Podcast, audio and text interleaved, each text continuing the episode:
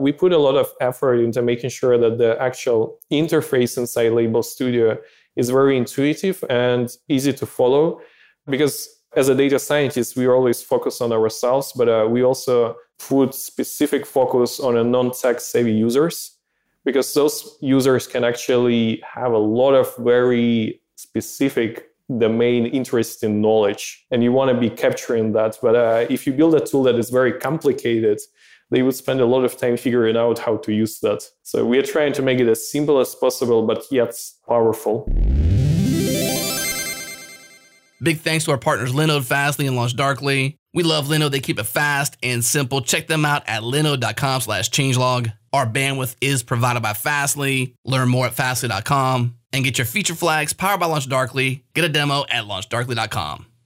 This episode is brought to you by our friends at Rudderstack, and we're calling all data engineers to check out Rudderstack Cloud and start building smart customer data pipelines. Rudderstack is warehouse first, no more silos. Rudderstack builds your customer data lake on your data warehouse, not theirs, enabling all functionality of a C D P with more security and retaining full ownership of your data. It's open source and A P I first. Rudderstack can be easily integrated into your existing development processes. And because they're open source, you can see all their code, so you don't have to worry about vendor lock-in or black boxes. And best of all, they have transparent pricing. Stop paying your C D P a premium to store your data. Rudderstack is free up to five hundred thousand events, and pricing scales transparently from there. Learn more and get started at rudderstack dot com. Again, rudderstack dot com. That's R U D D E R S T A C K dot com.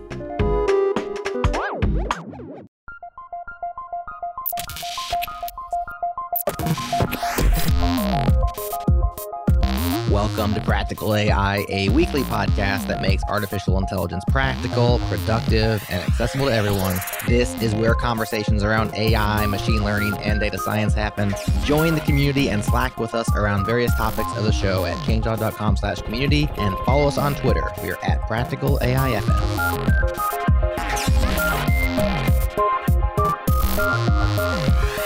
Well, welcome to another episode of Practical A I. This is Daniel Whitenack. I am a data scientist with S I L International, and I'm joined as always by my co-host Chris Benson, who is a strategist at Lockheed Martin. How you doing, Chris? Doing very well. Glad to be here. Yeah, you were just telling me before we started recording that you had an animal rescue emergency right before. I did, and and so I'm just glad to show up. I'm glad to be here today. It's a good day for me. Yeah, yeah, for sure. And you know what? Even more good news. So I don't know if you remember twenty nineteen, Chris. That's like pre-pandemic, isn't it? Pre-pandemic. That's a history book thing now. I mean, yes. But pre-pandemic twenty nineteen, we had this great conversation about data labeling with Michael Malyuk of Label Studio. And uh, Michael's back with us. How you doing, Michael? Hey guys, doing great. I mean, it seems like we're post-pandemic now, so we somehow survived. Yeah, it's crazy that it's been two years since we talked to you. Right, right. Different world, right? Yeah, it's insane. Like we first were on a podcast pre-pandemic, now we're on a podcast post-pandemic. So if ever we make the third podcast, I'm kind of wondering what would happen in that time frame. I don't know, but I'm so envious of you because we're still having it here in the American South. I live in the Atlanta metro area, and it's right now as bad as it was in the worst of the previous thing. So oh, yeah. We have some work to do here, but I am incredibly envious of you fellas being in areas where things are getting a little bit better. Well, yeah, I mean, who knows what the future holds? Who knows what the next, like you say, Michael, the next two years will hold? Um, but I mean, the one thing that's true is people will need to label data. I think that that's something we can all agree on. That was such a good transition. You know, I tried. Oh my gosh, that was great. I love the way you did that. So I'm curious, Michael, just from your perspective, as you're day in and day out in data labeling world, like, and through the pandemic, what has shifted or changed, or do you see like maybe certain trends happening over the past two years in data labeling? What are some of those shifts that you're seeing? Yeah, good question. It depends how you look at like the whole markets. What I guess we are seeing from our side when we are talking to our customers and to potential customers is just previously two years ago, five years ago, the uh, the market, they were thinking about the data labeling as something that uh, they just need to get done as quickly as possible, not paying too much attention into the some of the gritty details of the labeling process. I think is now changing is that uh, companies are realizing that uh, labeling is actually a way of making your raw data set into what I call a liquid asset. And because of that, they're starting to pay more and more attention around into the process and everything that goes into the process, all the reports, the analytics, the metrics inside the labeling process. I think previously it was kind of, hey, we just need to get our data labeled and go to the next step as quickly as possible. Now it's something where they are actively investing resources into building the internal process and practices around labeling. I mean, we probably knew that for quite some time now. The accuracy of the model kind of more or less directly correlates with the quality of your labeled data sets. And I think that now becomes more and more like this common knowledge for the whole market, for the whole M L market. Do you think that that's a sign of of just kind of this whole industry that we're in maturing yep. and recognizing that people are moving from that, like, because I remember I'm totally guilty of that, of just get it done. Right. I want to get through my labeling so I can get to my training. And that's the exciting right. part, you know, the way we were thinking back then. And now people are recognizing that labeling is kind of strategic to their business. Yeah, I think it's, if you look at the whole M L kind of market, it's pretty new. And there was a lot of really good developments in the infrastructure world. And because of that, the infrastructure for M L kind of becomes a commodity more or less right now. And where your actual strategic investments may be laying in is the labeling, how you process the data and how you prepare the data, especially if you're working with a data that requires some sort of expert knowledge to be labeled.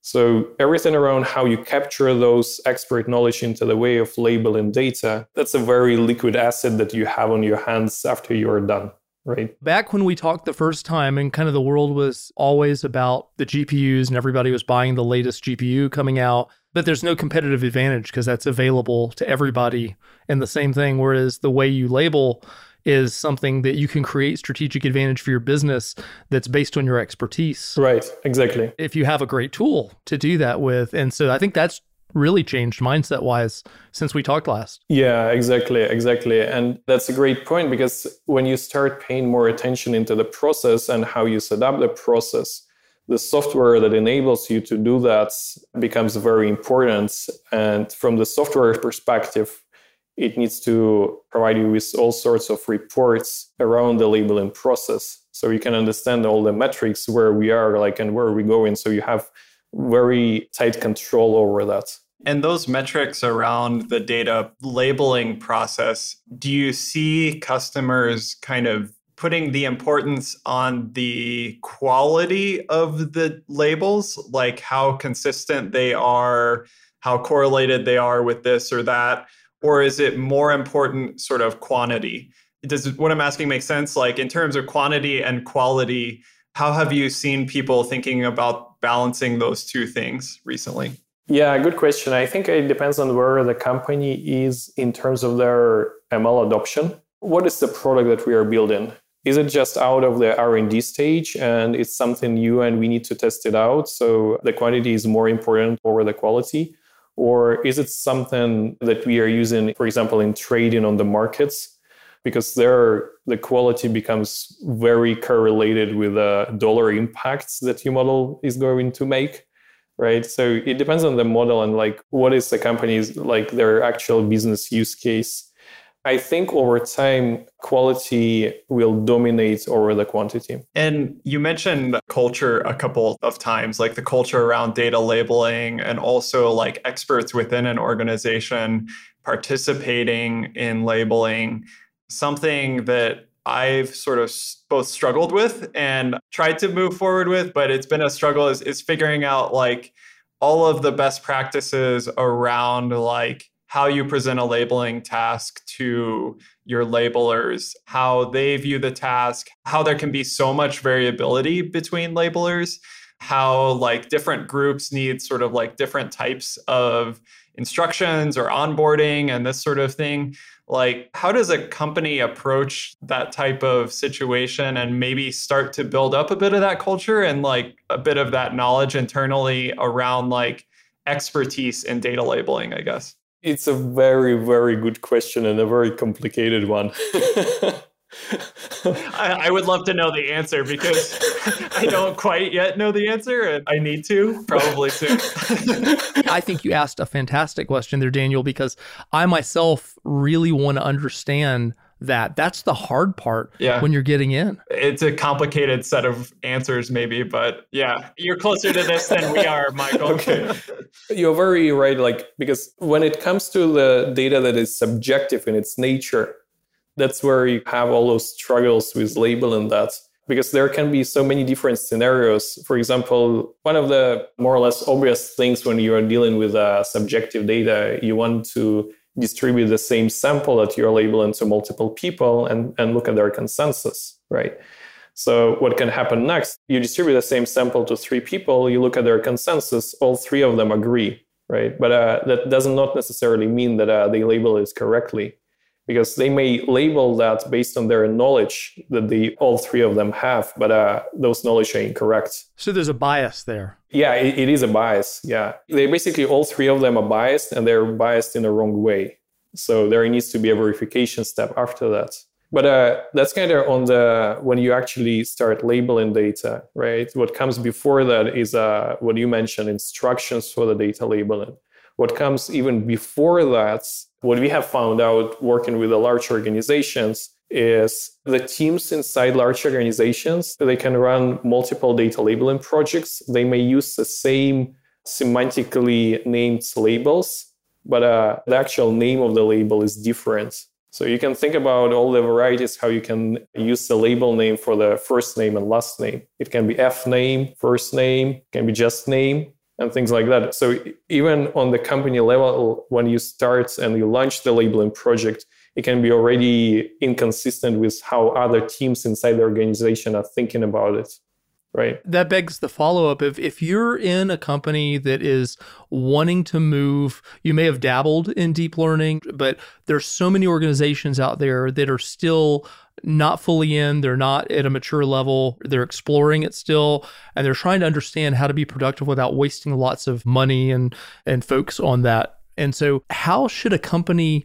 be thinking strategically? So not just the practitioner who's doing the labeling themselves, but if you're leadership and you're wanting to invest in workflow and an infrastructure to support it, how should you be thinking about that in terms of what your company is trying to achieve so that you get the best out of your practitioners when you have them go in and, and actually do the thing? Yeah, great question. So what I think from the company perspective, from the leadership perspective, take very small steps towards the goal. I think validating the use case with a very little labeling, as little as possible, is the first step. And understand the process, basically the process that gets you to a consistent, high-quality labeling in the end. And the, this process would be different for every organization, right? And it depends on the on a number of things. One of those is what type of data we are labeling. Is it subjective? Does it require subject matter experts, et cetera, et cetera? And another kind of dimension is, what resources do you have to do that? Do you want to include people from the operations teams? Is it going to be a data scientist labeling for the most part? How are we going to be doing the verification step? Who is going to be doing that? So understanding this process to get you to a consistently labeled results, I think this is a critical part in thinking strategically about the data labeling. And one of the things that I've sort of run into a few times recently is even just like the concept of data labeling is like, it's so common to us as like data scientists or practitioners, and we totally get right away why we need this and like often the huge value that it provides.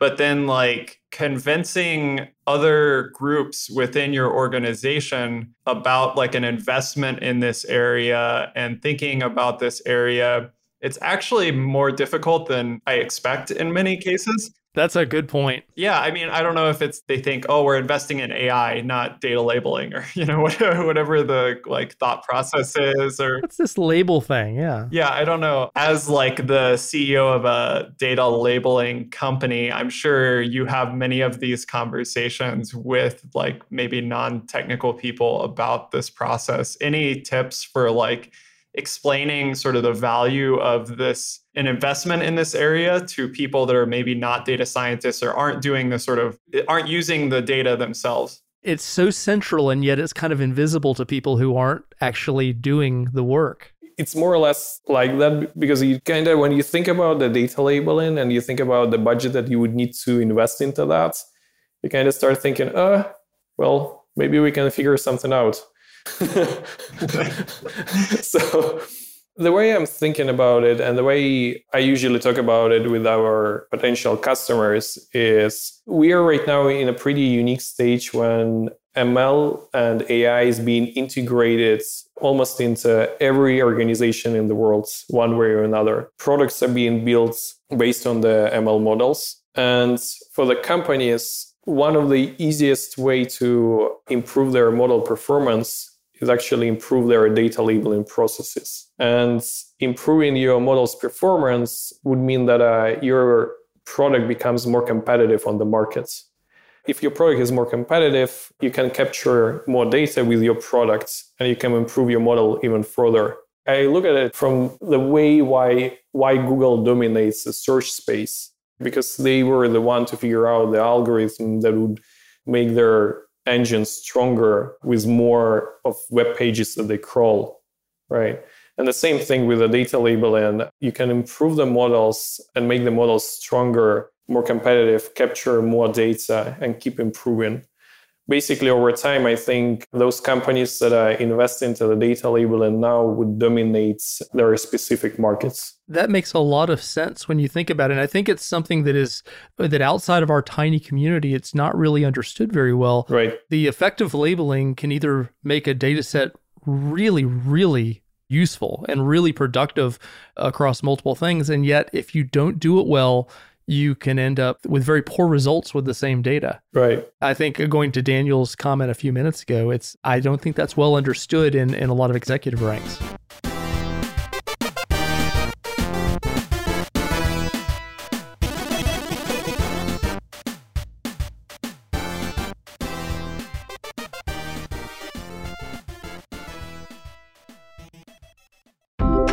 SignalWire is real-time video tech to help you create interactive video experiences previously not possible. It gives you access to broadcast quality, ultra-low latency video that's proven and trusted by Amazon, Ring Doorbell, Zoom, and others. See why the future of video communication is being built on SignalWire. They have easy-to-deploy A P Is, S D Ks for the most popular programming languages, and expert support from the O Gs of software-defined telecom tech. Try it today at signal wire dot com and use code A I for twenty-five dollars in developer credit. Just visit signal wire dot com, that's signal wire dot com, and use code A I to receive that twenty-five bucks. Once again, that's signal wire dot com, code A I.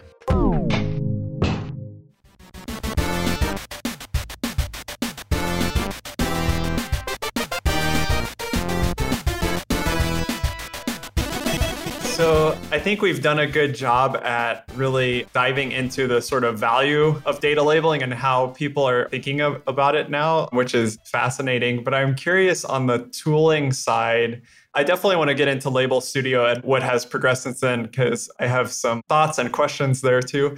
But in terms of this space in general, how are you seeing this space of like tools around data labeling kind of grow and shift over these past couple of years? It's pretty crazy. It's very crowded market in some sense. There are a lot of tooling. Even two years ago, when uh, with our previous podcast, it was already pretty crowded. Now there are kind of more players and more tooling around the data labeling tools, which I think is interesting. So there are like all sorts of data exploration tools as well that are now available. On another hand, it's very exciting to see a lot of smart people putting a lot of effort into building all that ecosystem at the moment. Yeah, so with that, why don't you tell us a little bit about Label Studio itself in case people haven't caught the previous episode, but also a lot, you know, a lot has been updated since then. And I've got a little bit of a, a secret to tell, you know, Chris, I'm not unbiased in this conversation because I am a Label Studio fan and user.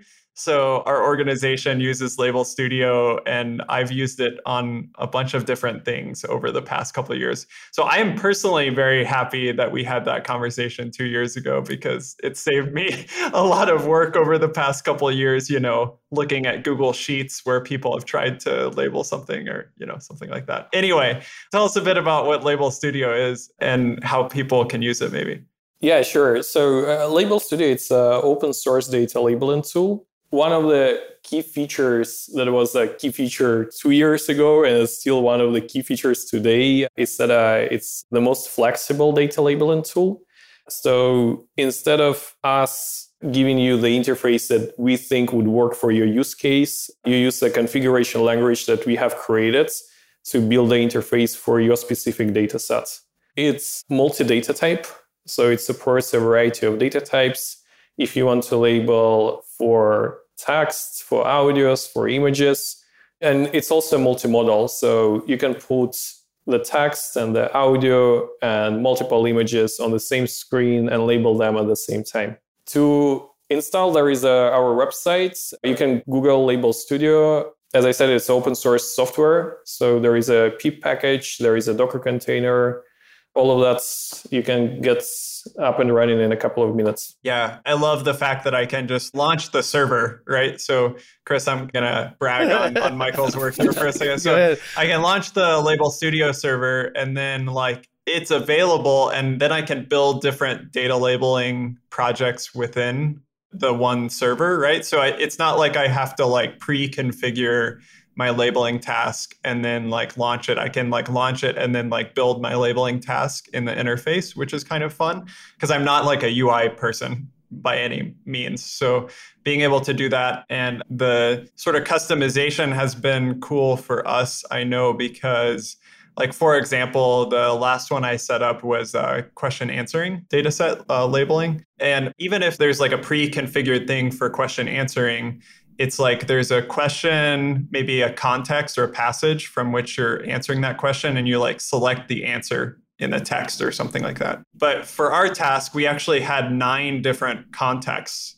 and we had to select the answer in each one of the nine different contexts. So like in another tool that wasn't like this, I would sort of have to shove all of that together in maybe like the same text and then like create little like markers to separate them and do pre and post processing. But here I could just add like nine different text blocks to like label. So I think for me, that customization is like a really key feature. Maybe you have stats on this in terms of like what people are using or, or maybe you don't, but uh, you have templates, but do you see a lot of people like in your Slack channel and other things? What are some of the creative ways that you see people customizing these tasks? I think one of the powerful features of Label Studio is that uh, you usually just need around ten lines, well, depending on the number of labels that you have. But sometimes you just need ten lines of this configuration language to build a pretty complicated interface. And that's what we usually see in people coming up with the interfaces with like ten, twenty, thirty lines of code. But um, at one point, I was on this interesting call with one of our potential customers at the moment, and they just shared their screen. They used four hundred lines of configuration language to basically almost build like a web portal inside Label Studio. It was crazy just to look at that. Like all the different things that they have put in there. Like how much time they've spent in that window making that thing. Right, right, right. You know? That sounded sort of like almost another mea culpa from Dan right there. Like I've done that, you know, kind of like, oh, yeah. We won't get into that. But it was interesting to see like, what are some of the like extreme use cases that uh, people have done with the, with the tool? So I'm going to follow up since I got to tell you, Michael, I don't think I've ever seen him this just purely excited in one of our episodes about something. So I'm I'm I'm very impressed. Oh yeah, I'm a total fanboy. He totally. And the listeners can't see, but we can see each other in the thing. And and yeah, totally, man. I want to convert what the excitement that Daniel has over to our listeners that haven't used it before. Can you take that and kind of talk a bit about your your workflow for someone who hasn't had a chance yet, and they're they're sitting there in their car, they're in you know traffic right now, and they're going, when I get to the office, this is I'm going to open this up and go do it. What should they expect? What should they be thinking about? What's the workflow look like? Yeah, so in a nutshell, it's a web app, right? So this is something that runs in your browser. This is something that uh, you can launch on your E C two instance or whatever the server you're running on your laptop. It doesn't need a connection to the internet. You go to your browser and you can start creating the data labeling projects. As I said, it's very flexible, so you, you can configure it specifically for your data sets, no matter what your data sets consists of. Images data set, if you're doing the computer vision, the N L P tasks, name entity recognition, audio, segmentation, all a variety of the use cases. And then what's also interesting is uh, you can start connecting the machine learning models to help you do the annotation. And uh, the flow of that is very interesting because you do the annotation, a batch of annotations, and you retrain your model. And then you do another batch, and you retrain your model again, and you get the new predictions out, and you keep improving the model predictions this way. It almost feels like teaching a child to do a certain specific task for you, right? And this is something that uh, I personally find very exciting, because for me, it was like, okay, I can see the actual improvement of the model in its predictions in the real time, right? And this is just one of the setups, how you can set up the Label Studio. Another one might be that if you're running some sort of human in the loop types of like M L pipeline, where if the model is not sure in its prediction, you send that to a person. And the person would be labeled in, say, Label Studio. As soon as they label, that gets back into the retraining phase, right? And that's another use case. But uh, we put a lot of effort into making sure that the actual interface inside Label Studio is very intuitive and easy to follow, because we, as a data scientist, we always focus on ourselves, but uh, we also put specific focus on a non-tech savvy users, because those users can actually have a lot of very specific domain in, and interesting knowledge, and you want to be capturing that. But uh, if you build a tool that is very complicated, they would spend a lot of time figuring out how to use that. So we are trying to make it as simple as possible, but yet powerful. I hope that uh, got somebody interested. I bet you did. Yeah, and maybe that's part of like going back to the hard questions that we discussed earlier about like building that culture of data labeling, getting instructions right, setting up the task right, doing verification, all of these sorts of very hard things. If you don't have to add to that, like an interface that people like is very unfamiliar and they can't like figure out how to use, then that's at least one less thing to like complicate those muddy waters. Yeah, so like a web app and a browser where people can just sort of click things. That's a nice scenario, I think. And I'm sure you've looked at sort of user experience, U I type things over time, Michael. What has that experience been like as you've developed the front end of Label Studio, and maybe things that you thought would work and didn't work, or maybe things that you integrated and people love, but you didn't think would, would have been as big of a deal? He's smiling before he answers. I love this. Many, many. What I think is interesting, one other reason why we want to give you this flexibility of building the U I is because you can keep only the relevant parts that are relevant to your data sets. And that minimizes the error on the annotators. So they don't have something that they actually don't need to use in terms of the U I elements. Another thing on the, the U X and U I design, I want to Uh, really praise our open source community. So we have had uh, dozens of U X sessions with our open source users. We basically just invite them and we ask them to click around and show them their prototypes. They've been very, very helpful in designing the application. We have right now more than, well, not more than, but uh, close to twenty-five hundred people in our Slack. And some of those community members are very, very helpful. And we can do ourselves only as much, but then the other bigger part comes from all the contributions in terms of like how we may think about certain cases from our community. On the mistakes part, we have done a lot of things that didn't really work, but uh, we were quickly identifying those things that are kind of not really user-friendly and just removing them. So we have this tendency to like to really understand what doesn't work.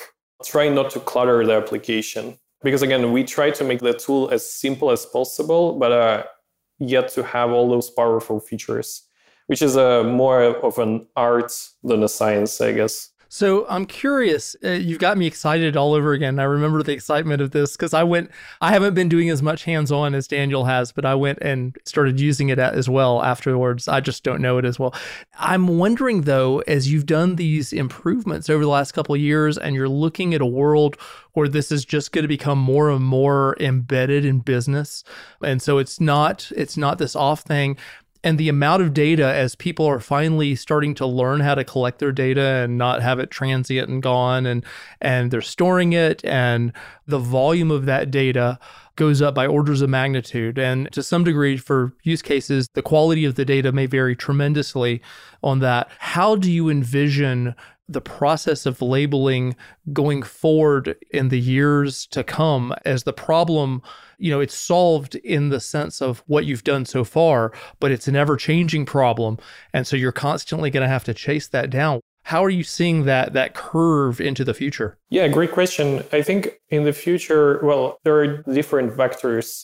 First of all, with M L adoption itself, which is going to have more and more use cases that M L can support.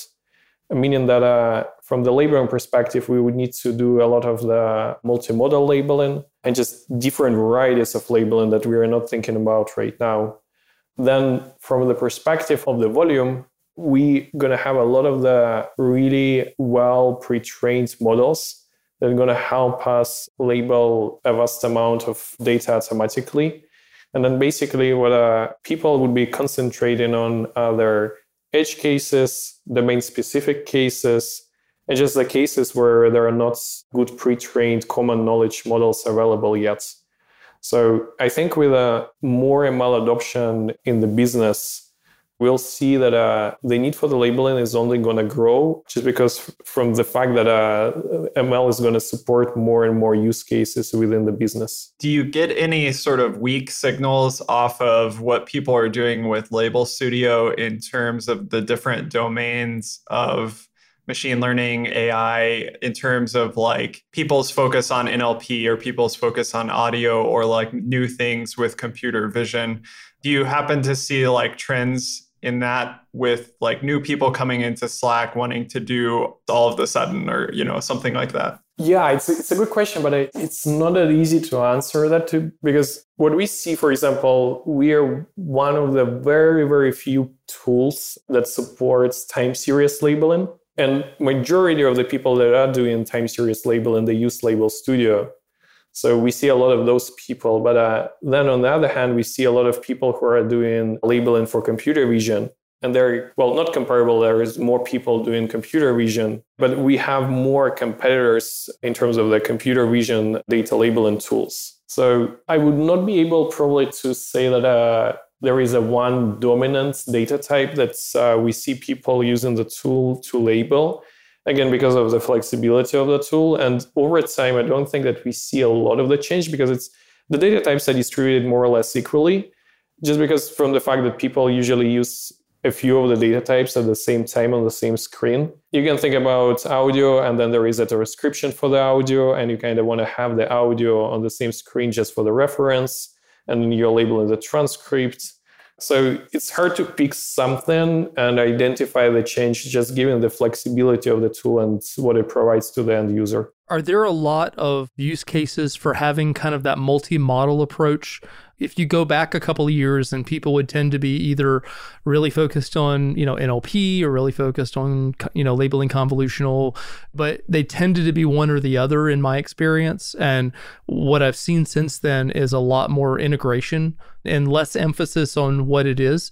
Are you seeing more of that in the tool, and and how does the tool accommodate that workflow as it's evolved into this kind of mesh of different approaches together? Yeah, totally. So I think uh, there is a clear trend for multimodal being on the rise. And um, from the tooling perspective, it's, uh, yeah, because you're building the interface yourself, you can put as many uh, data types on the same screen as, as you want. And because you have this ability, even if you don't do the multimodal label and you label, let's say, just, just the text, right? Having the audio for the context, if the text is not clear because the transcription was screwed, you still would want to do that. So the tool kind of naturally supports this type of use cases.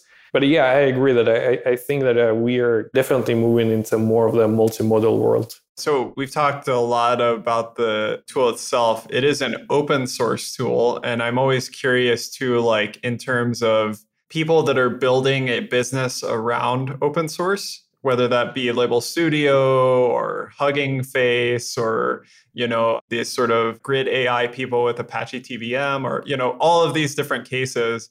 It seems like people, of course, are always playing with that model and figuring out how it works. So you've got the open source tool, but then also you're dealing with a lot of data, and open data is very much a topic right now. So how do you think about building your business in this space around an open source tool? And has that been a struggle in terms of that balance? For the open source company, it's always a struggle. Because it's open source, you have to identify what you actually want to sell as a product. So that's a, always a complexity. But uh, I think there are some really strong advantages to being the open source company. Uh, one of them is a community.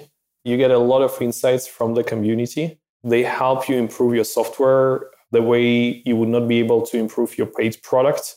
Another one, because of the community, you have one of the largest community of testers of your software, meaning that uh, your software becomes so well tested just because of the pure adoption of that, that uh, you have one of the most stable tools out there, which I think is great.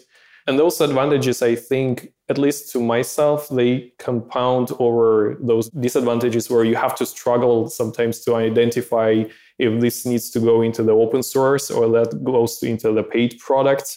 And then another one that I think is really important from the company perspective is all our developers, they have direct access to the users of their software. And that makes them really happy when somebody is getting a lot of value out of it. And they talk about you on Twitter or somewhere else, and they just tell you how great is the tool that you have built. For the developers, it's basically the best they can get, and they get very excited about that. So I think, at least for myself, the advantages over, of the being the open source company clearly beats all those disadvantages that uh, we may have. We've seen a lot of the tooling in the larger kind of A I M L space start as open source, which was very different. And I can say this because I'm on the older side, from the way the software world started off, where it was all commercial and open source kind of came in, and it was small for a while, but it grew and, and took over. We've had the benefit in M L of being able to kind of start from that. Do you think that that will continue to be the model just because of the benefits that you just now drew out, that it, it allows you to kind of accelerate and, and be totally connected with your user base? I think there are going to be, I hate to hypothesize on the what future holds for us. Like, if two years ago you would ask me about uh, the future, I would probably not be able to predict the pandemic coming. Nor did any of us. Right. But I think it's going to be a mixture of both. I think there are going to be a market, a huge market for the commercial-only closed-source solution. Yeah. And there's going to be a market for the open source. It's just a, it's a different models. And I think both of them have their advantages and disadvantages. So I'm kind of not thinking about commercial being kind of in the way of uh, open source. I think they can just go in parallel. Yeah, and data labeling, I'm guessing, will always remain fairly challenging. There'll always be an opportunity, I think, for people to build a business out of those things just because it is so challenging. Right. Yeah, I, I like what you were mentioning earlier about like one of the things you're sort of keeping track of is people using sort of models to seed their labeling. So pre-trained models to do that. And that's definitely something that has benefited us. So it's cool to see that you're integrating some of the, that M L layer within Label Studio. I'm curious as a user, maybe not as futuristic of a question, but what does the roadmap look like for Label Studio? What are those things that you really, like you're getting a lot of requests for, or you really sort of at the top of your mind in terms of enabling in the tool? Yeah, I think uh, I'll, first of all, we do have a public roadmap on our GitHub. I'll share one that I think probably the most exciting one. In the next couple of months, we're going to be releasing the support for video. Right now, you already can do the video classification type of tasks, but uh, we'll be releasing the one where you'll be able to do the uh, the object tracking. That's cool. Yeah, this is going to be huge. With the introduction of this proper video labeling, we'll be covering all major data types. And that was our kind of goal for the labeling tool. So that's pretty exciting. Yeah. I mean, I know that there's like cloud video editing, like tools and stuff now. I'm sure that that does definitely like put a bit, maybe more of a strain on the tool in terms of its performance than other things. Is that like, is that coming last because that major category that you're talking about coming last because of some of those challenges? Or is it just sort of like the growing need for that? And, and that's what sort of came next? It's a mix of both. It's both challenging from the, it's just the complexity of the video labeling is very high. Then we see more need in terms of the of our users asking us about labeling. And then uh, we just started with uh, images, audios, and text, just because the founders of the company, they're like, we all were coming from exactly these backgrounds ourselves. So the video labeling, for some reason, it comes to the last one. But uh, I think it's a it would be a good kind of thing to get all of them on, under the one hood. Yeah. So it's interesting to me that you said that and they announced that, because I think it puts pressure maybe on an area in software that, you know, wasn't really thinking of themselves as as having to worry quite so much about M L. It's not central to the thing. It's ancillary in some, but there's a whole new arena that you're going to be moving into in that sense. Yeah, totally. And I think what's also exciting is because, again, you can put different data types and we try to make them talk to each other. There are very interesting use cases that uh, can be uncovered by that. One of the use cases that was very much requested by our community is, for example, when you're doing the time series labeling and you want to have the reference with your video stream, right? Because when you think about labeling those plots, they may not provide you enough information by themselves to do the labeling, but when you have those video stream that is kind of acts as a reference for what the, for example, the robot arm was doing, then you can effectively label the time series. And I think this kind of merge of different data types on the same screen supporting each other just like opens another box of the use cases that would be available to the community. Awesome. In two years from now, when we are having this conversation again, what do you think we'll be talking about? No more pandemics, though. Yeah, I mean, hopefully no more pandemics. Maybe the, the data labeling world will be fully taken over by, by Label Studio. But yeah, I certainly hope that we have that conversation. I think he's going to have Steven Spielberg sitting next to him at that point. Yeah. Maybe I already have him. Well, it, it's been super fun, Michael. I really appreciate it. I'm looking forward to that conversation in, in a couple of years. So thank you so much for joining. Likewise. And we'll make sure our show notes include all the links to great Label Studio stuff. So all of you who are listening, definitely check it out. And we'll talk to you soon, Michael. Thanks, guys. Thanks for having me.